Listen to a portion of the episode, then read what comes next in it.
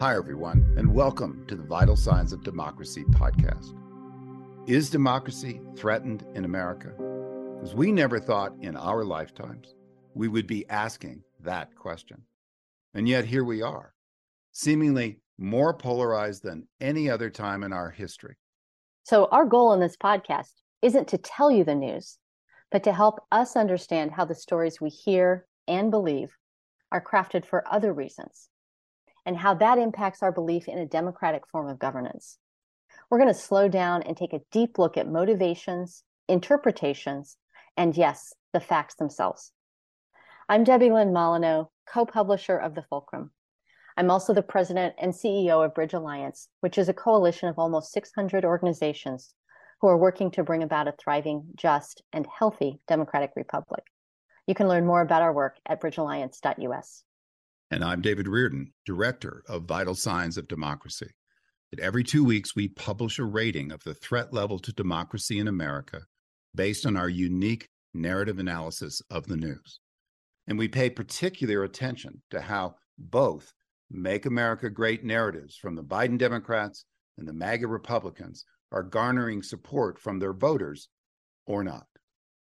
All right, so let's get started. Well, it's great to be back again with you, Debilyn.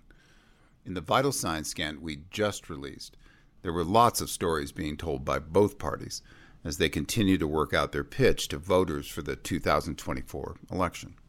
However, the news story I want to primarily focus on in this episode is House Speaker Kevin McCarthy giving exclusive access to over 41,000 hours of Capitol surveillance footage to Tucker Carlson at Fox News.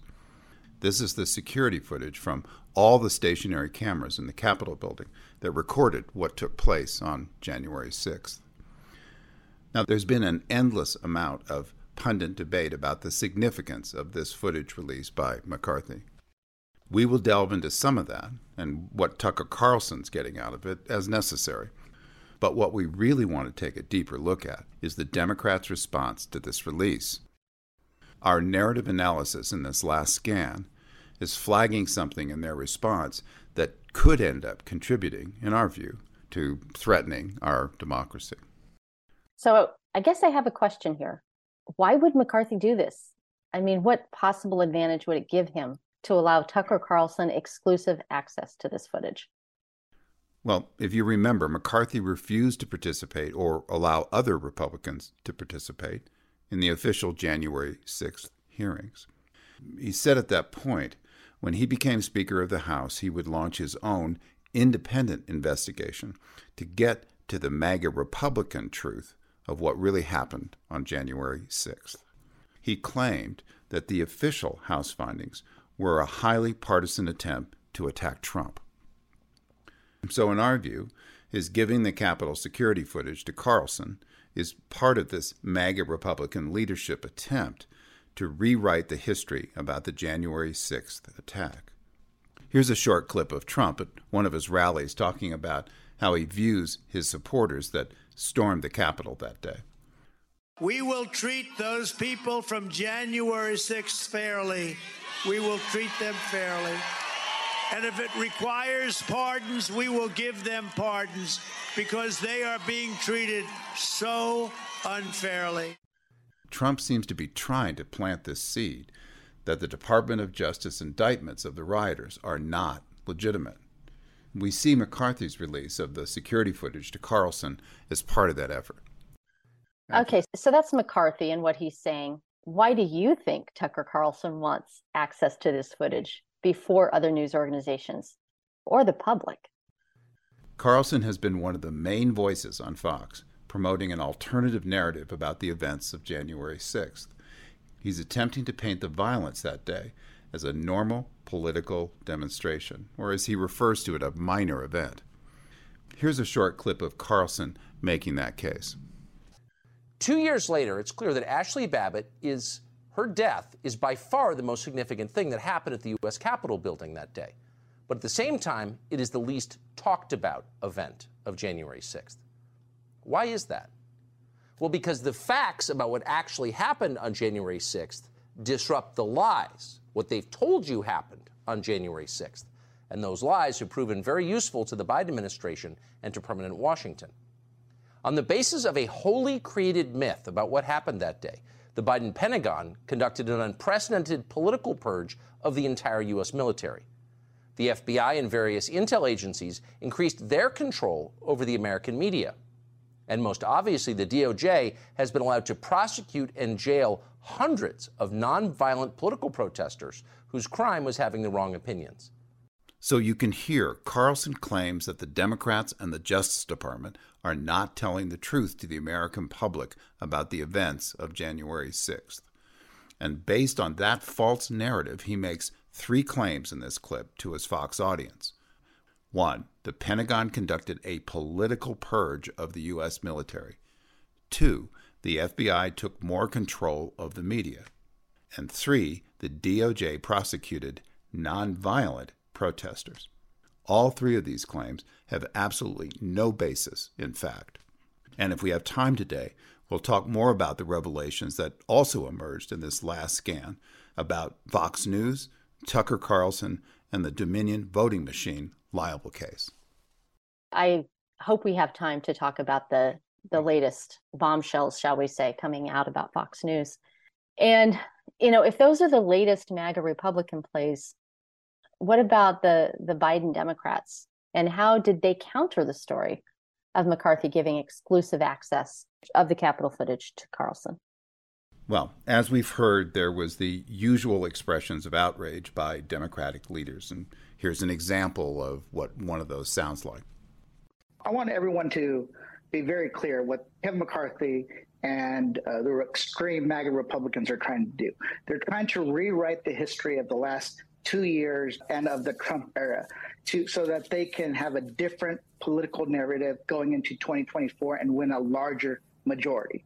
They do that on the House Oversight Committee, which I'm on, by having these types of investigations that everybody knows are uh, based on conspiracy theories. Now he's handing over these tapes to Tucker Carlson so that the, Tucker can cherry pick the footage that he deems necessary to use the Fox megaphone to basically say that January 6th was no big deal. It's much ado about nothing. And he's right to be outraged about McCarthy's latest stunt. But that is not the whole story that emerged out of our narrative analysis. Remember, we're always looking at the impact of what both parties are doing when we ask the question Is democracy threatened in America? So, what is the hidden story, as I think you like to call it, that we should be paying attention to? Okay, so here it is. As American voters try to make sense of the myriad of stories that they're being told by both sides of our current culture war, the fact that the Democrats, in this case, seemingly were caught off guard by McCarthy's actions potentially leaves voters with the impression that Democrats are not taking this attempted rewrite of the events of January 6th seriously enough to have protected the archive of Capitol security footage from Fox News personalities like Tucker Carlson. And remember, Trump supporters on Fox represent 35% of American voters. They will only see what Carlson comes up with in his distorted fable about that day.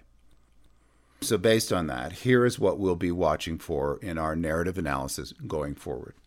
If in the coming days before the 2024 election, the history of the January 6th insurrection is successfully rewritten to align with the MAGA Republican leadership narrative, or if the Justice Department does not indict and convict Trump and his allies of attempting to overthrow the U.S. government, American voters may begin losing their faith in our democratic system of checks and balances that is designed to hold bad actors accountable. One result of this could be the following voters may go looking for someone other than moderate pro democracy forces to support in the coming 2024 election. So that's what emerged from our latest scan. But while we're talking about the power of stories to influence whether we'll have a democracy in America or not, there's another category of these stories that you are tracking, right? So tell me about that.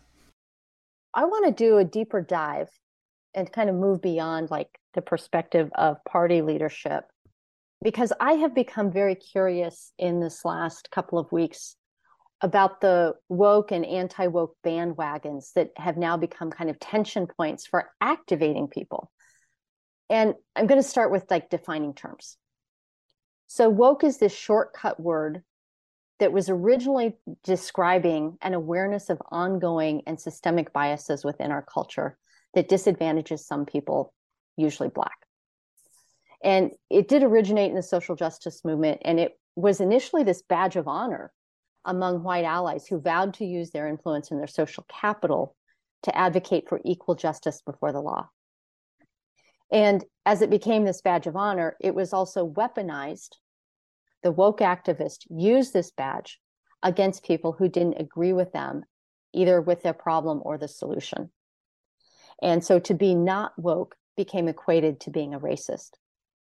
And by the way, this is called a false equivalency, and it's a tool of propagandists. So if you have ever been accused of something that you know is unfair or inaccurate, our natural human reaction is to entrench and maybe have a, a lash out in anger against this kind of uh, false accusation. It's a backlash. It's the same thing that we're seeing now as a backlash to this kind of purity testing that says you're either woke or you're anti woke. And this virtue signaling of using the terms woke and anti woke is what the extreme right and the extreme left are doing to get people activated and on their side.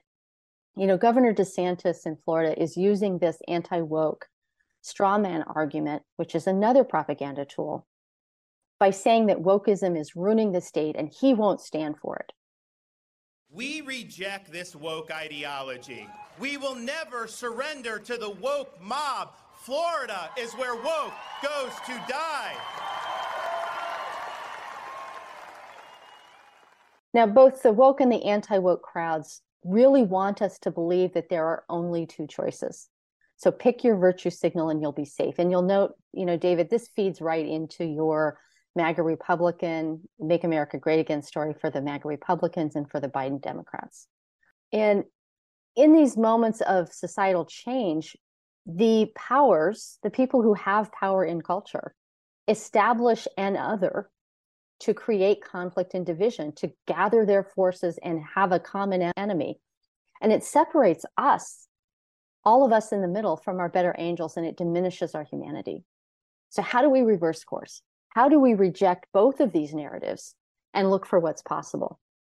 I can share with you a couple of examples of what not to do, because that's part of it too. We need to know what to do, but we also need to know what not to do. The first one is don't name call. If people are calling others names, they're using another propaganda tool to dehumanize others. The second example of what not to do is don't use whataboutism you know oftentimes when we want to avoid a question that somebody is asking us that we may not have a ready answer for we counter with well what about? And then we throw in a red herring example that's not related to the actual topic or question that was asked. This is another propaganda tool. And so really the how we reverse course is we start being really savvy to what propaganda is and then we don't use it you know, I'm really glad that you're calling out the shortcomings of both sides using their version of this woke narrative as propaganda. What you are pointing to, in our view, is yet another example of how the news coverage that is reporting on potential threats to democracy in America can become muddled and confused, and sometimes intentionally. And it would be one thing if those pushing these false narratives really believed them. So, in the other big Fox News story that we analyzed in this latest scan, showed that their executives and their popular primetime personalities intentionally lied to their audience about the legitimacy of President Biden's election in 2020. And why did they lie? This is the important part. According to their emails, they were fearful that they would lose their audience of Trump supporters because they correctly called Arizona for Biden. There was such a huge pushback from his voters that they seriously considered taking the call in Arizona back, even though Biden did win the state. And what was their biggest fear about losing the Trump supporters? That their ratings and their profits would drop. They would have made less money. Well, and I, I would also point out here that there's a dynamic tension in that Fox will also make fun of what's on CNN and MSNBC, and MSNBC will make fun of what's on Fox. And so they almost feed off of each other, if you will, to be news for each other, to serve up a dish to their audience. So, and, and that to me, it's like, I don't want to hear news about news. I actually want to hear news. Well, amen to that.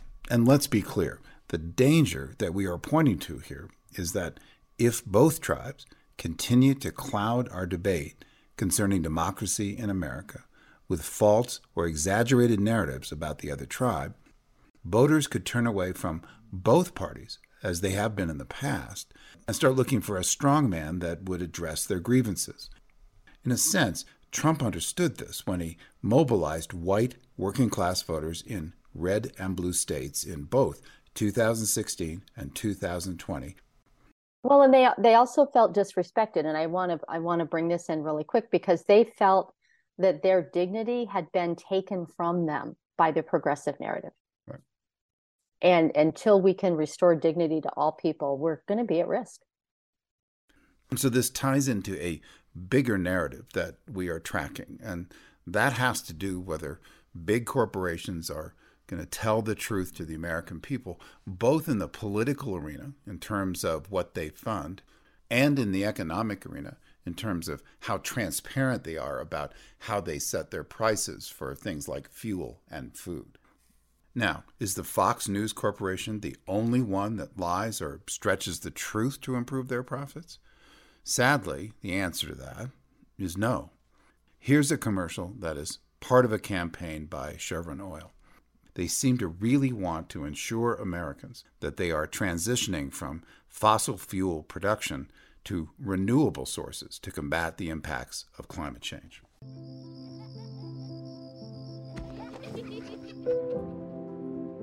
Over 7 billion people, each in our own little corner of the world.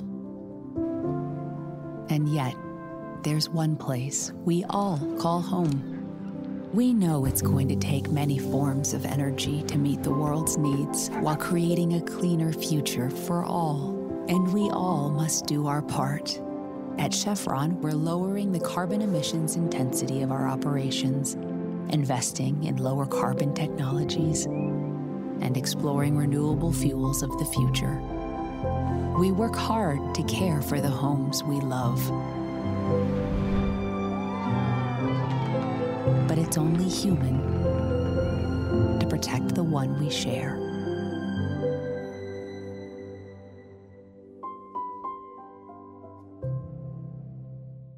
In spite of the story this commercial is telling us, we know from the evidence presented at congressional hearings that the primary goal of the big energy corporations is to still squeeze as much money as they can out of consumers during the next 10 years.